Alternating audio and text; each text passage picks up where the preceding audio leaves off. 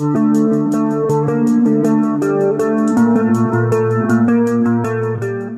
trình xin được gửi lời chào đến nghệ sĩ Gia Bảo. Dạ, Gia Bảo xin ờ, chào chị Kim Thanh cũng như là chào quý vị khán thính giả. Được biết là lần này mình sẽ tái khởi động lại cái mini show của nghệ sĩ Hồng Nga với chủ đề là kiếp cầm ca.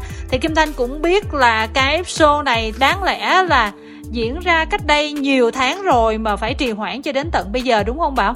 Dạ đúng rồi chị. Mình hoãn bao lâu?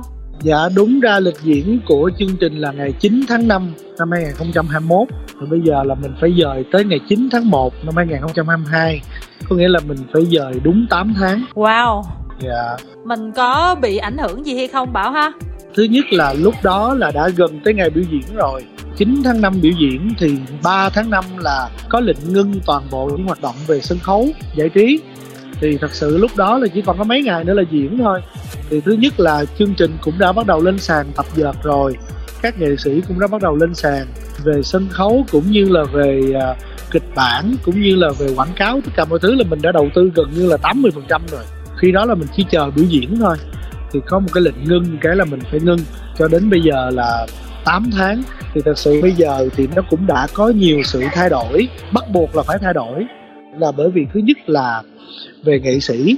Hiện tại thì có những nghệ sĩ họ đang ở nước ngoài cho nên là buộc lòng chương trình mình phải đổi những nghệ sĩ khác. Và những cái đó thì mình là phải tập lại. Đáng buồn nhất là thật sự lúc đầu trong chương trình có sự biểu diễn của ca sĩ phi nhung. Ừ. chị phi nhung sẽ diễn cùng với lại má hồng nga cái trích đoạn uh, tô ánh nguyệt. Thì cái đó là do chị chọn và chị quyết định đóng vai nguyệt cái thử thách của chị thì lúc đó cũng đã bàn với nhau rất là nhiều và đã chọn nghệ sĩ xong hết rồi và đã tập dượt luôn rồi. Cuối cùng là không có thể nào tham gia được nữa. Thì ekip mới quyết định là ngưng không làm cái trích đoạn đó nữa. Tại chị rất là nhiệt tình với chương trình chị rất là bận mà chị dành thời gian bàn luận với nhau rồi tập dượt này nọ nữa. Cho nên là chương trình em quyết định là ngưng không làm tiết mục đó giống như một cái mình để riêng cho chị phi nhung. Ừ. giống như mình không muốn thay thế chị thì em mới uh, quyết định là đổi một cái trích đoạn khác. Thì lúc đầu trong chương trình thì ba trích đoạn làm những cái vai diễn nổi tiếng của nghệ sĩ hồng nga thì nó thuộc dạng vở bi nhiều. Thì lần này thì em quyết định có một cái sự thay đổi là bởi vì em nghĩ là sau 7 8 tháng vừa qua cái đại dịch lớn thì mọi người cũng có nhiều nỗi buồn trong cái cuộc sống. Thì em nghĩ là nên có một cái tiết mục hài để cho mọi người vui lên để chúng ta cùng đón chào một cái năm mới sắp đến. Ừ. thì em quyết định em đổi cái trích đoạn tô ánh nguyệt thành cái trích đoạn tắm cám cái lớp thứ hai thì đó cũng là một vai diễn nổi tiếng của nghệ sĩ hồng nga trong lĩnh vực băng video, cải lương. Thời đó, nghệ sĩ hồng nga cũng rất là nổi tiếng vai à, mẹ của cô cám trong cái màn thứ hai. Thì bây giờ tái làm cái đó để cho thứ nhất là ekip cũng vui cái thứ hai là khán giả họ cũng có những cái nụ cười trong một cái chương trình thì nó đa sắc diện hơn. Sự nghiệp của nghệ sĩ Hồng Nga phải nói đó là một cái bề dày rất là đồ sộ với rất là nhiều thành tựu. Cho nên là Dạ. Kim Thanh không biết là mình sẽ phải thực hiện như thế nào tóm gọn cái điều đó trong một chương trình mà thôi. Cái thứ hai nữa là mọi người hay gọi nghệ sĩ Hồng Nga là má Hồng Nga. Thì má Hồng Nga bây giờ tuổi quá lớn rồi thậm chí khi mà Kim Thanh muốn trò chuyện cùng với má Hồng Nga, thì à, nhiều người nói là sợ má Hồng Nga cũng không có nhớ rõ được hết để có thể là trò chuyện phỏng vấn ổn. Thành ra thì mình cũng không biết là sẽ phải tập luyện như thế nào trong những cái trích đoạn như thế này. Nói chung là em phải tính toán dữ lắm. Tại vì thật sự mà nói thì nghệ sĩ hồng nga đó, sức khỏe vẫn tốt, giọng ca của bà vẫn còn tuyệt vời phải nói là giọng ca bây giờ đang ngồi với mình mà cất lên ca một cái nó giống, giống như mình đang nghe đĩa vậy đó chị. Ừ. và cái diễn xuất cái duyên dáng của bà vẫn còn. Bà chỉ bị là cái thời gian ở mỹ lâu quá rồi lại không có gần gũi con cái rồi không có được biểu diễn nhiều á chị. Ừ. thì thành ra giống như nghệ sĩ mà họ lớn tuổi họ lại ở nhà một mình nữa không có nói chuyện với ai hết. Thì riết là bị quên. Có nghĩa là bà bị đảng trí quên nhiều. Nhưng mà ngộ một cái là gì nè chị? Khi mà bước lên sân khấu một cái là nhớ hết ngộ vậy đó. Ừ. lúc đầu tụi em cũng sợ lắm. Thật sự mà nói chọn vai cho bà rất là sợ là bởi vì không biết là bà có nhớ hay không. Nhưng mà khi mà cái đợt trước mà tụi em đã lên sàn tập rồi đó thì chỉ biết khi bước lên sàn một cái là nhớ hết trơn. Cái người nghệ sĩ mình nó có một cái điều đặc biệt vậy đó. Lúc tập tuồng thôi đóng giữ là cũng giữ xuất sắc luôn. Mà vô bi cái là cũng nước mắt chảy ràng rụa phải nói là một cái tài năng ngay cả các thế hệ nghệ sĩ mà tập tuồng chung cũng phải là thán phục luôn chứ không phải là chỉ là khán giả không nữa. Ừ. lần này em chọn ba trích đoạn thì thật sự mà đối với sức diễn của bà thì nó không nặng. Giống như là ba chiếc đoạn thì nó nói lên được ba màu sắc của nghệ sĩ hồng nga. Ví dụ như khán giả biết đến nghệ sĩ hồng nga là đóng vai dữ đóng vai tàn bạo rồi đóng bi những người mẹ tội nghiệp. Sau này là bà là nổi danh về hài. Thì đó là ba cái màu đặc biệt nhất của bà hồng nga. Mà em quyết định là phải đưa vô đây thì cái trích đoạn đầu tiên là cái trích đoạn ánh sáng phù du là một cái trích đoạn đóng vai bà sáu giao lam là một cái bà hung dữ độc ác tàn bạo luôn. Ừ. rồi qua cái thứ hai là đóng vai mẹ cám thì là một bà mẹ hài hước. Rồi qua cái trích đoạn cuối cùng là để đợi vấn thì lại là mẹ của cô the mà cái lớp mà cô the đi tu lại là một cái bà mẹ tội nghiệp. Và nổi tiếng với cái câu mà ai đã cắt tóc của con tôi trả lại mái tóc cho con tôi? Thì đó là em nghĩ là ba trích đoạn nó không quá nặng với sức diễn của nghệ sĩ hồng nga và nó cũng đầy đủ những yếu tố và những cái ý nghĩa trong cái cuộc đời nghệ thuật của bà. Ví dụ như trích đoạn nữa là hưng phấn thì bà sẽ diễn với nghệ sĩ dân minh vương, là một cái người cùng thế hệ, một cái thời gian dài của đoàn 284 và những cái vở diễn như là nửa đời hương phấn, hay là những vở tố ánh nguyệt, hay là những cái vở cùng thời đó, thì phải nói là cái chương trình này là ba thế hệ nghệ sĩ cùng diễn với nghệ sĩ hồng nga. Một người mẹ mà làm mẹ của ba bốn thế hệ nghệ sĩ, thì đầu tiên là diễn với chú minh dương rồi sau đó là trích đoạn à, tấm cám thì nói lên được một cái thời gian mà bà quay video. Đó là một cái thời gian rất hoàng kim của cải lương video thịnh hành. Thì thời điểm đó là cái à, tấm cám là bà đóng với nghệ sĩ ưu tú vũ linh. Thì là cái thế hệ cùng với nghệ sĩ vũ linh. Rồi qua cái ánh sáng phù du thì là một cái thế hệ trẻ hơn nữa, là thế hệ thứ ba, là thế hệ của tú sương, của quốc đại, của vũ luân. Ba cái vai diễn là ba thế hệ nghệ sĩ khác nhau trong cái phần chia sẻ của Bảo á, thì thấy là có nghệ sĩ Minh Vương, nghệ sĩ Phủ Linh. Tại Kim Thanh còn biết là có ví dụ như là danh hài Hồng Tơ, nghệ sĩ Thanh Hằng, rồi nghệ sĩ Phượng Loan, Vũ Luân, Tú Sương, Hữu Quốc, Bảo Trí, rồi ca sĩ Quốc Đại, rồi Bình Tinh, Võ Minh Lâm. Nói chung là rất là yeah. Dạ. nhiều gương mặt nổi tiếng ở trong cái show này. Không biết là mình giải quyết cái bài toán khách mời này như thế nào ha? Trong khi thực hiện tại phòng trà không tên thì cái lượng khán giả nó không thể nào mà nhiều như ở nhà hát được. Em đang muốn làm một cái chương trình ở phòng trà. Nó khác đi với lại những cái chương trình ở rạp. Thì lần đầu tiên em tổ chức cái mini show của nghệ sĩ Thanh Hằng thì rất là thành công. Và cái màu đó khán giả người ta rất là mê. Là bởi vì coi phòng trà sát một bên với nghệ sĩ vậy này, thì trong cái show của nghệ sĩ Thanh Hằng đó, nghệ sĩ Thanh Hằng, nghệ sĩ Thoại Mỹ, họ diễn mà họ đánh nhau mà cô Thanh Hằng, cô đạp cô Thoại Mỹ rớt xuống khán giả luôn và nằm dưới chân của khán giả luôn thì khán giả họ thấy được cái giọt mồ hôi. Nghệ sĩ mình té là chảy máu luôn.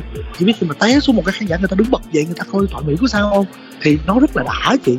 Về nghề á, thì mình cảm thấy là khán giả họ vượt qua vào câu chuyện của mình luôn. Giống như họ đang chứng kiến một cái câu chuyện đó luôn, chứ không phải là là họ đang xem chương trình. Thì cái đó là cái mà rất là thành công của chương trình trước, mà cái đó là cái động lực mà để em làm chương trình sau cũng tại phòng trà. Phải nói thật sự, cái chi phí thuê phòng trà nó cao gấp 3 gấp 4 lần ở một cái rạp khác. Ừ dù cái chỗ ngồi nó không bằng là bởi vì ở phòng trà đó ngoài cái tiền thuê mặt bằng ra nhân viên này nọ của phòng trà mình phải trả tiền nước nữa. Một đồng người á là một phần nước là 200 ngàn. Ừ. thì cái vé mình nó bị thụt lại rồi. Nhưng mà tại vì mình muốn làm những cái chương trình cho nó đặc biệt những cái màu nó lạ cho khán giả người ta xem. Ừ. thì buộc lòng phải tiếp tục. Khi mà làm về nghệ sĩ hồng nga thì rất là nhiều nghệ sĩ họ muốn tham gia. Thứ nhất là họ yêu mến má hồng nga.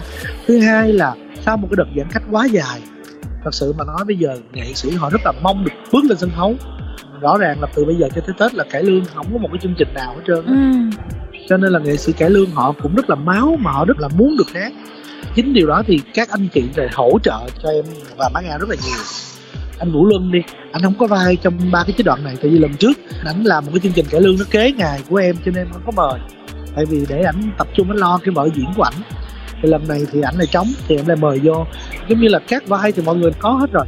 Anh tham gia một cái chế đoạn riêng, giống như một cái tiết mục riêng giữa ảnh với má nga. Tại vì anh luân với má nga cũng có nhiều cái kỷ niệm với nhau. Cô thanh hằng cũng vậy, cô thanh hằng cũng diễn với má hồng nga cái trích đoạn để đời phấn thì đây là lần đầu tiên cô thanh hằng đóng vai the. Cô phượng loan đóng vai diệu, thì chú minh dương đóng vai tùng. Thì đó, mình cũng có những cái sự mới mẻ dành cho khán giả. Tại vì giống như là chưa bao giờ khán giả xem thanh hằng mà đóng vai the thì đây cũng là một cái đặc biệt. Cái tấm cám thì một cái lớp trẻ hơn là bình tinh rồi anh hữu quốc rồi chú hồng tơ võ minh lâm. Rồi ngay cả hai bạn hiện tượng trên mạng rất là hot bây giờ là bạn Cát Thi và Vũ Thu Phương thì cũng tham gia đóng vai những cái cô gái đi thử hài. Ừ. thì nó cũng là những cái mà nó màu sắc nó lạ và nó cũng trẻ chung trong một cái vở diễn là nổi tiếng. Bảo chưa có nói kỹ là cái bài toán doanh thu cũng như là chi phí mình tính là sao á cái chương trình của nghệ sĩ Tấn Hằng làm ở phòng trà Quy. Thì phải nói là chương trình là cháy vé luôn hết vé trước một tuần. Nhưng mà rồi tổng cộng làm xong nguyên cái chương trình đó là em lỗ gần 10 triệu.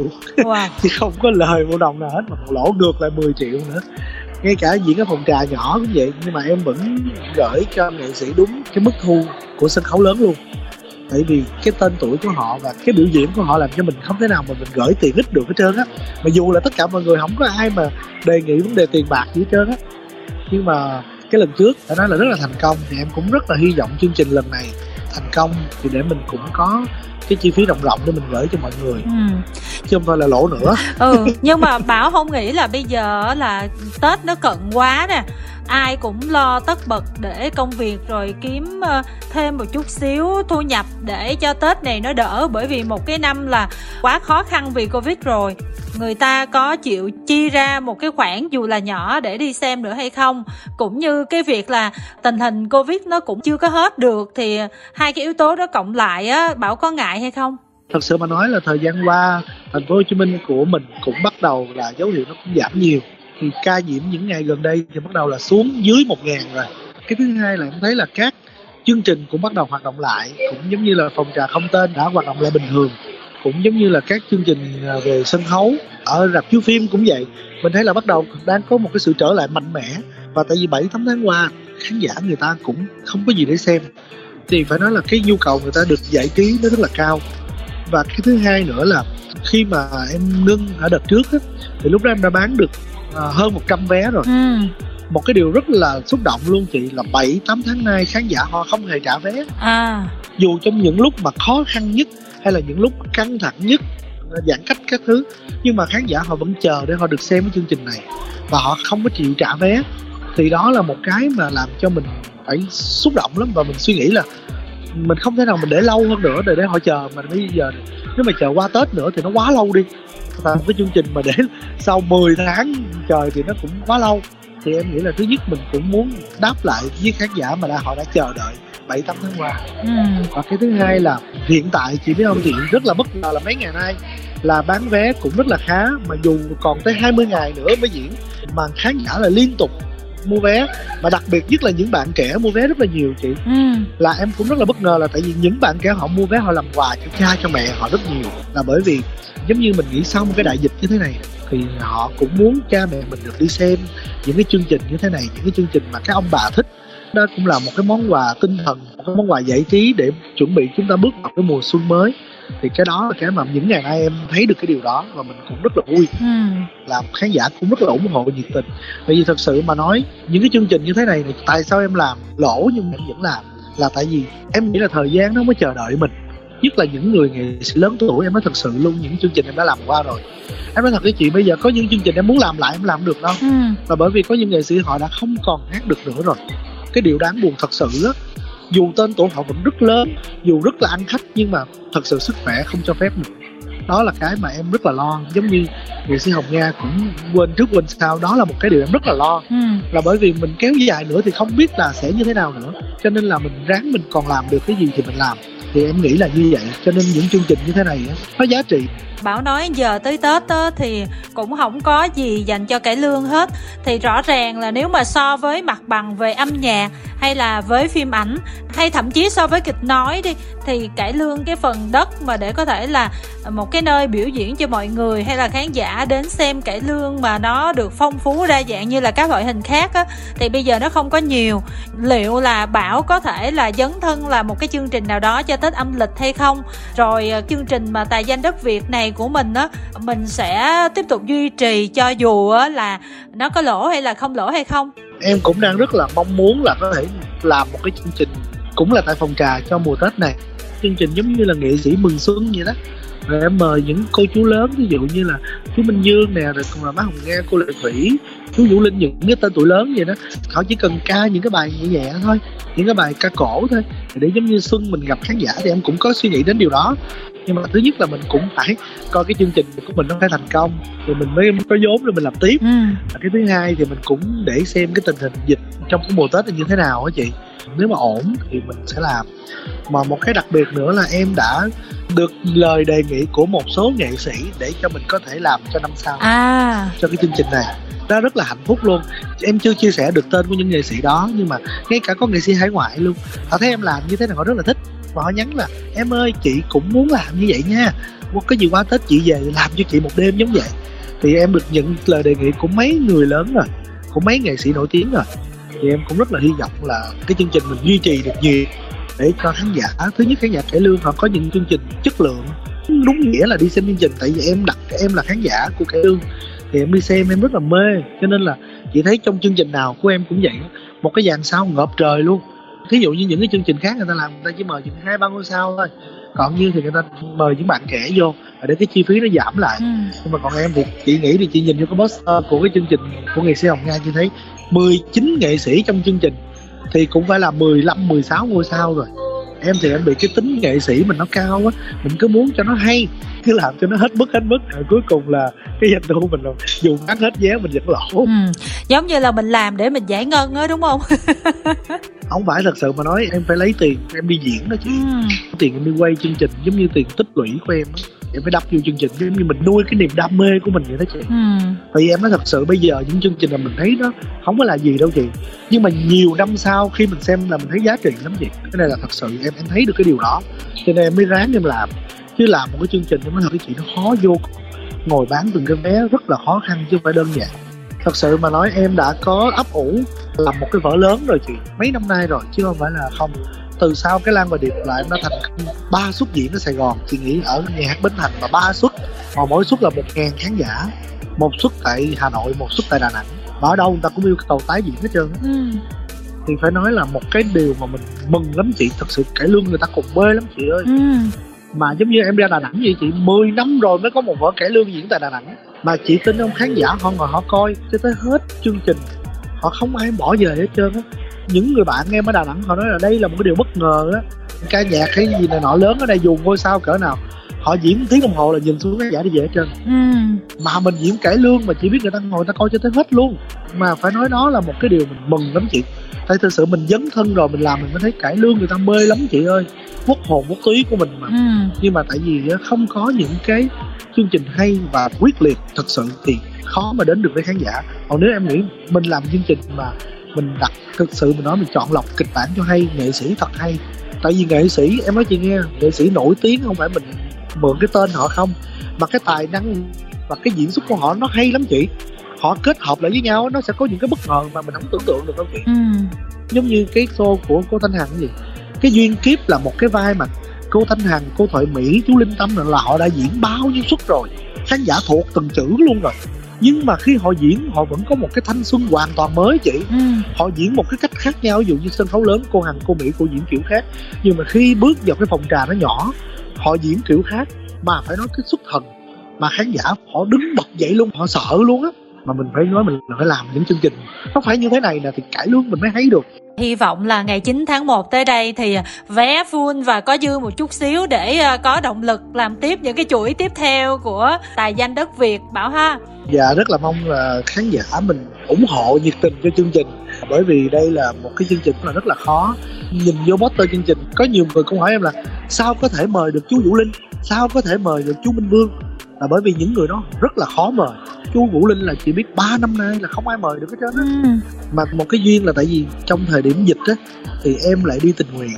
Những cô chú nghệ sĩ lớn em cũng đi siêu thị em giúp cho mấy cô chú rất là nhiều.